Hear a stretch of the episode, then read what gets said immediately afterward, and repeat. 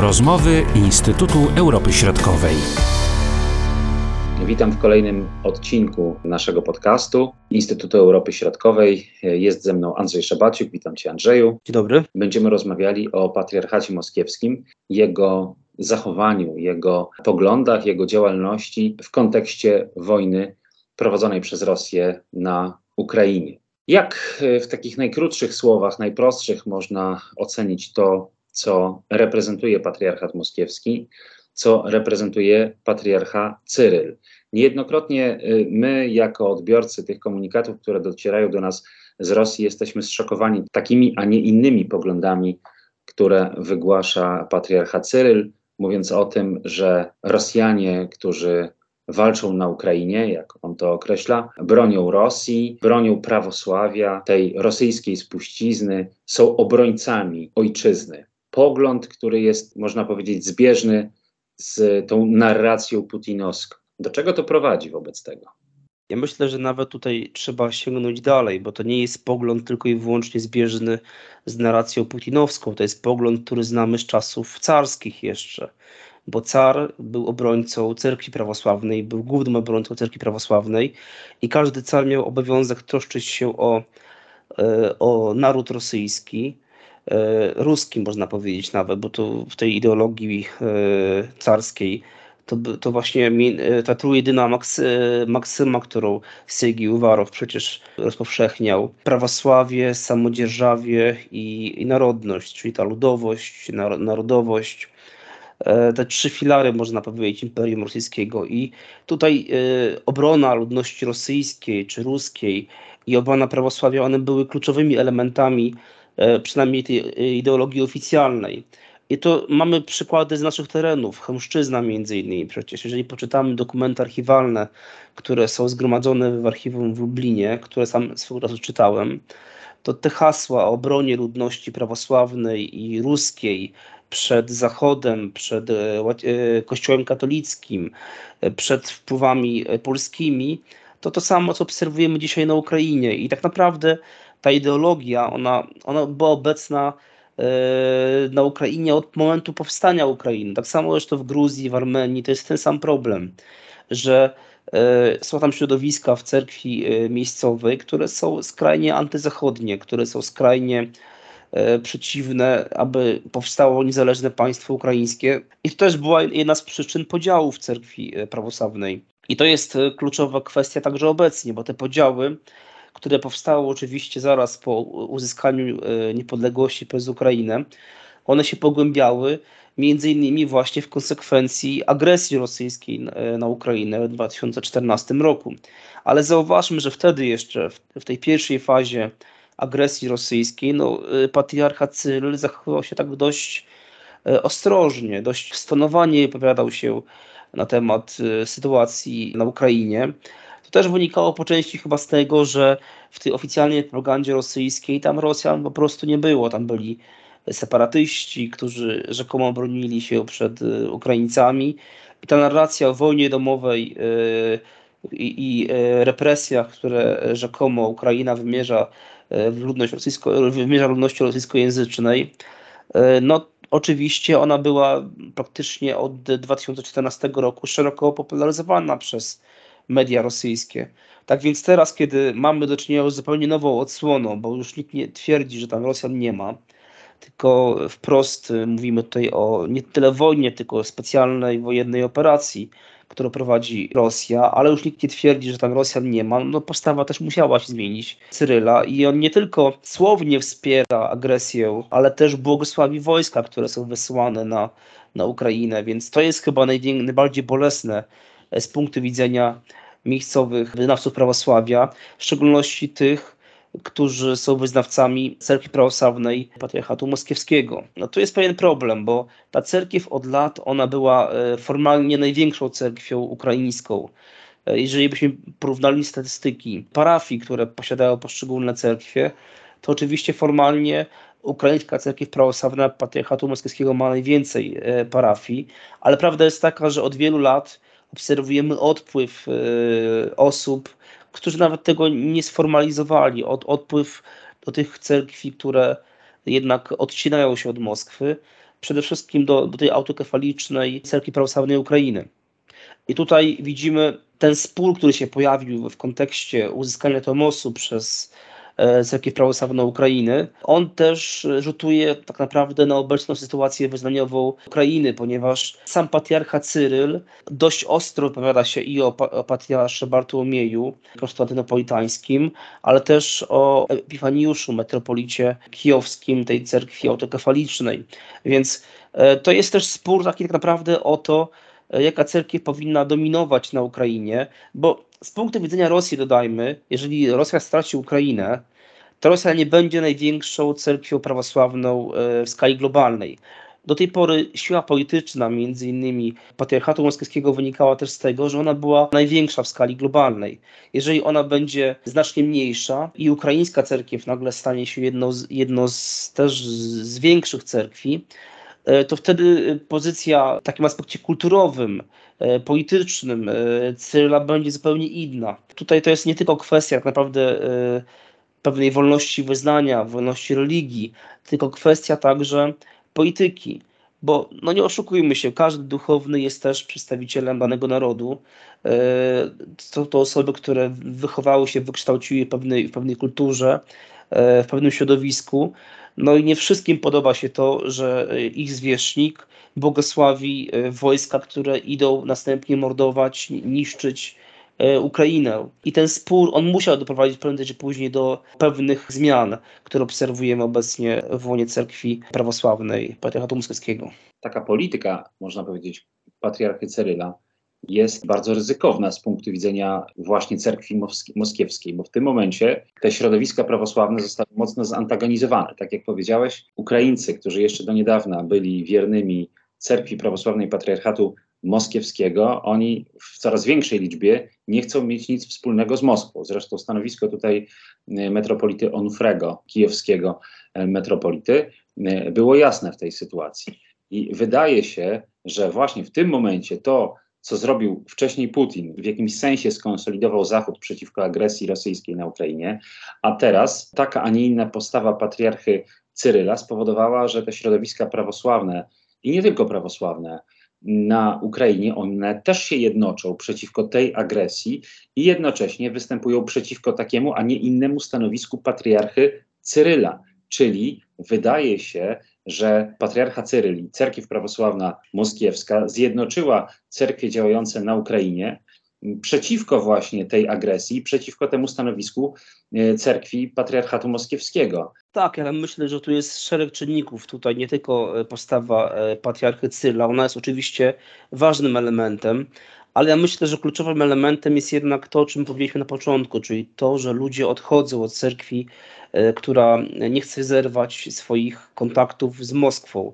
I presja wiernych, którzy coraz bardziej e, no nie są w stanie po prostu zrozumieć, dlaczego mamy utrzymywać e, kanoniczną więź z Moskwą w sytuacji, kiedy obserwujemy po pierwsze atak, ataki na ludność cywilną, dalej niszczenie też cerkwi, w tym przecież atak na e, Ławrę Świętogórską osta ostatnio, barbarzyński atak na jedno z najświętszych miejsc e, prawosławia ukraińskiego.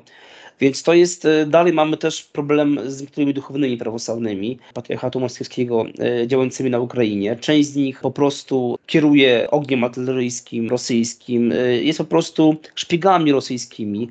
Nawet magazyny broni znajdowano w niektórych cerkwiach, a z drugiej strony no, inni duchowni padają ofiarami ostrzałów, niszczone są cerkwie, grabione jest majątek cerkiewny, więc to wszystko pokazuje jednak taką sytuację dość złożoną yy, i skomplikowaną. No jeszcze jest postawa władz. Mamy te władze lokalne, między innymi yy, Konotop, yy, Browary, Stryj, gdzie no wbrew konstytucji Ukrainy, ale zakazano działalności Ukraińskiej Cerkwi Prawosławnej Patriarchatu Moskiewskiego. Mamy też pomysły, które się pojawiły, jeżeli chodzi o, o Radę Najwyższą, czyli pomysły na zakazanie funkcjonowania Ukraińskiej Cerkwi Prawosławnej Patriarchatu Moskiewskiego, bo to tak naprawdę o to chodzi. E, chociaż formalnie w tych projektach ustaw e, nie mówi się o tym wprost, ale mniej więcej taki jest ich wydźwięk. Więc tu jest ca cały, cały szereg takich, można powiedzieć, zjawisk. No i po prostu ten rozłam on jest chyba e, no, nie, nie do uniknięcia. Jeżeli ta wojna będzie dalej trwała, jeżeli postęp niszczenia Ukrainy będzie tak, jak je obserwujemy teraz, to postawa też e, ludzi będzie bardziej radykalna. Społeczeństwo nie będzie tolerowało jakiegokolwiek, jakiegokolwiek tłumaczenia, usprawiedliwiania działań rosyjskich, ani tej narracji o ruskim mirze, o jakimś bratnim narodzie rosyjskim, wspólnej świętej Rusi, bo ta narracja oczywiście ona była obecna i, i była też szerzona e, w poszczególnych ławrach ukraińskich, Poczajów, między innymi tutaj na zachodzie Ukrainy, to było takie miejsce propagandy moskiewskiej, można powiedzieć wręcz. Przyznam szczerze, że kiedyś byłem też mocno zdziwiony, jak byłem w monasterze e, e, żeńskim patriarchatu moskiewskiego w miejscowości Korec, czy też Korzec niedaleko Równego i tam ten monaster działał według czasu, który obowiązywał w Moskwie, nie według czasu, który obowiązywał na Ukrainie, tylko po prostu nawet czas moskiewski był obowiązujący. To było takie symboliczne, ale ono też wskazywało po prostu taką podległość, pomijając inne kwestie, taka symboliczna podległość. Dalej propagowanie pewnej literatury, pewnych treści, które w sumie sięgają, y, jeżeli chodzi o koncepcje różne, do czasów carskich tak naprawdę. E, które e, od, od, od, odcinają możliwość e, uznania Ukrainy jako suwerennego państwa, forsują narrację o jednym wielkim ruskim narodzie i ewentualnie mogą uznać co najwyżej Małorusinów jako pewien, pe, pewien element rodu, narodu ruskiego, ale to samo co obserwujemy w wypowiedziach, co słyszymy w wypowiedziach Władimira Putina, który też odmawia Ukraińcom podmiotowości. Więc Teraz e, e, metropolita Onufry, on jest w bardzo trudnej sytuacji, bo on musi godzić różne nurty, bo z jednej strony mamy sytuację cerkwi, która jest na obszarach zajętych przez Rosję, gdzie każda forma protestu przeciwko e, słowom E, patriarchy Cyryla może skończyć się tragicznie na duchownych. Z drugiej strony mamy presję społeczeństwa, ofiary, które e, no, są no, trudne do oszacowania w tym momencie, ale niektórzy twierdzą, że nawet powyżej 100 tysięcy osób już zginęło e, w czasie walk na Ukrainie. Tak więc no, to jest sytuacja bardzo trudna. I pytanie jest takie właśnie, jak, jak, jak ten problem rozwiązać, bo Oczywiście można powiedzieć, że musi, możemy zerwać z Moskwą, tylko pojawia się pytanie, co dalej? Jaki, jaki wykonać dalszy krok? To zostało ogłoszone pod koniec maja. Ukraiński Kościół Prawosławny ogłosił, że zrywa stosunki z patriarchatem moskiewskim. To jednoznacznie oznacza no, zerwanie tej więzi kanonicznej i jak, jak to interpretować w ogóle? Znaczy on podkreślił przede wszystkim to synod Ukraińskiej Cerkwi Prawosławnej Patriarchatu Moskiewskiego 27 maja, on e, stwierdził, że, że cerkiew ukraińska jest cerkwią niezależną, ale nic o, o więzi kanonicznej właśnie, czy o, jaki, czy o zerwaniu owej więzi kanonicznej nie, nie, nie wspomniano w, e, w tym stanowisku. Tylko e, jeżeli chodzi o statut cerkwi, usunięto wszelkie zmianki, wzmianki o, o, o, o Moskwie, o patriarchacie moskiewskim, ale to tak naprawdę niewiele zmienia, bo Zauważmy, że już w 1990 e, Aleksy II on także przyznał e, autonomię cerkwi ukraińskiej i przekształcił egzarchat e, ukraiński w autonomiczną cerkiew w, w ramach patriarchatu moskiewskiego. Tutaj problem jest taki, jak to będzie dalej interpretowane i wcielane w życie.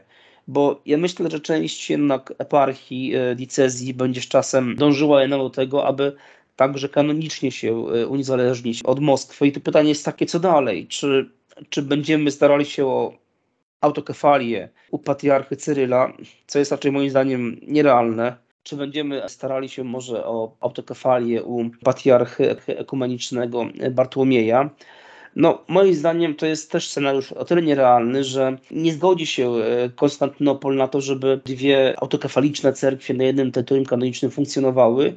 No i kwestia zbliżenia z cerkwi prawosławnej Ukrainy. Ja myślę, że też jest o tyle to trudny problem, że tak naprawdę obserwujemy pewną rywalizację o duszę między, między tymi dwiema cerkwiami największymi. I też, no nie oszukujmy się, wielu duchownych prawosławnych e, patriarchatu moskiewskiego ma żal e, do tej nowej autokefalicznej cerkwi, że ona przyjmuje ich wiernych, przejmuje parafię i e, w ten sposób gdyby staje się poważnym konkurentem w walce o duszę. I tutaj no, bez jakichś takich przełomowych wydarzeń, bez jakichś takich symbolicznych gestów, trudno mi uwierzyć, że takie pojednanie jest możliwe między tymi dwiema cerkwiami, ale jeżeli nawet do niego dojdzie, to jestem pewny, że nie wszyscy biskupi, nie wszyscy duchowni to zaakceptują i to będzie skutkowało po prostu rozłamem. E, więc ten rozłam, moim zdaniem, on jest nieunikniony, bo nie wydaje mi się, żeby ta sytuacja wróciła sprzed 24 lutego 2020 e, roku, ponieważ podziały, które obserwujemy obecnie w wojnie cerkwi prawosławnej e, Patriarchatu Moskiewskiego na, na terytorium Ukrainy, one są tak silne, tak duże, y, że prędzej czy później musi dojść do, do ich sformalizowania. Te inicjatywy oddolne, to samorzutne przechodzenie poszczególnych parafii wiernych do nowej tej struktury, uznanej przez Konstantynopol jako tej autokefalicznej, ona wymusi tutaj, ta sytuacja wymusi te pewne zmiany i z czasem ci poszczególni biskupi mogą właśnie podejmować takie, a nie inne decyzje. To, co jest tutaj, wydaje mi się bardzo ciekawe i warto na to zwrócić uwagę, to sama duchowość, która panuje na Ukrainie i duchowość, która panuje w Rosji, bo wydaje się, przynajmniej ja to tak odbieram, że to, co dzieje się w Rosji, czy też ta sytuacja związana z e, wiernymi prawosławnymi w Rosji jest bardziej powierzchowna, tak bym to ujął, i jest e, zdecydowanie mniej obecna w tej masie ogólnonarodowej niż to wygląda na Ukrainie. I to, o czym mówiłeś, że utrata Ukrainy, taka symboliczna utrata Ukrainy przez, e, przez cerkiew e, moskiewską, ona spowoduje bardzo głęboko idące zmiany, że właśnie ta cerkiew moskiewska już nie będzie tą największą, najsilniejszą, a cerkiew ukraińska. Oczywiście pod warunkiem, że te dwie rywalizujące ze sobą struktury się gdzieś tam na jakimś etapie zjednoczą. To prawda, też może być taki impuls, który za, zapoczątkuje dalsze e, tego typu procesy, na przykład na Białorusi bo zauważmy, że e, ta, ta decyzja patriarchy Bartłomieja, ona tak naprawdę e, może być tak, takim e, pewnym procesem. Z punktu widzenia Moskwy będzie skrajnie niekorzystnym. To raz. Dwa, oczywiście nie zatrzymamy tego procesu odchodzenia parafii, przyłączenia się tych parafii do Cerkwi Prawosławnej Ukrainy. Od, od wybuchu tej nowej fazy wojny ponad 400 parafii już przeszło do cerkwi autokefalicznej. E, w sumie to około tysiąca parafii e, tak naprawdę już przeszło w skali całej Ukrainy i ten proces ciągle trwa, ale nawet te parafie, które nie przeszły, to one zaczynają milczeć o, w czasie nabożeństwa o patriarchu Cyrylu. To jest taką próbą symbolicznego zerwania z Moskwą. E, jest to proces postępujący, który obserwujemy w coraz większej liczbie eparchii. I moim zdaniem, nieważne jak ta wojna się zakończy, bo moim zdaniem ona się nie zakończy oczywiście pełnym zwycięstwem e, Rosji, bo Rosja nie jest w stanie opanować całej Ukrainy. E, pytanie jest takie, czy jest w stanie utrzymać się na Donbasie i na południu, to jest jak gdyby inna kwestia, ale e, jeżeli ta wojna zakończy się utrzymaniem powiedzmy status quo i zajęciem całego Donbasu plus południa Ukrainy, to moim zdaniem jednak jedną z pierwszych decyzji władz ukraińskich będzie E, jednak uregulowanie kwestii e, e, ukraińskiej cerkwi prawosławnej patriarchatu moskiewskiego. I jeżeli ona sama nie zdecyduje się na zerwanie więzi z, z Moskwą, to może być po prostu jej to narzucone. I to jest, no to jest też takie niebezpieczeństwo, że, że polityka wedrze się w te sprawy duchowe, ale no niestety w, w tej obecnej sytuacji tego też oczekuje społeczeństwo. A jak świat prawosławny reaguje na tę wojnę? Czy tutaj widzimy głębokie podziały, czy mniej więcej można powiedzieć, że jest ten głos wspólny tego świata? Oczywiście mniej więcej wiemy, jakie stanowisko zajmowały poszczególne kościoły autokefaliczne, ale jak można to jakoś generalnie ocenić? Znaczy zauważmy, że to postawa poszczególnych cerkwi, ona też wynika po części z tego, jakie miała ona stosunki z, wcześniej z patriarchatem moskiewskim. Kluczowym elementem jest to, że jednak e, Moskwa wspiera finansowo wiele cerkwi, e, szczególnie tych, e, które znajdują się w dość trudnej sytuacji, na przykład na Bliskim Wschodzie czy w Afryce, starając się budować nowe parafie czy remontować świątynie.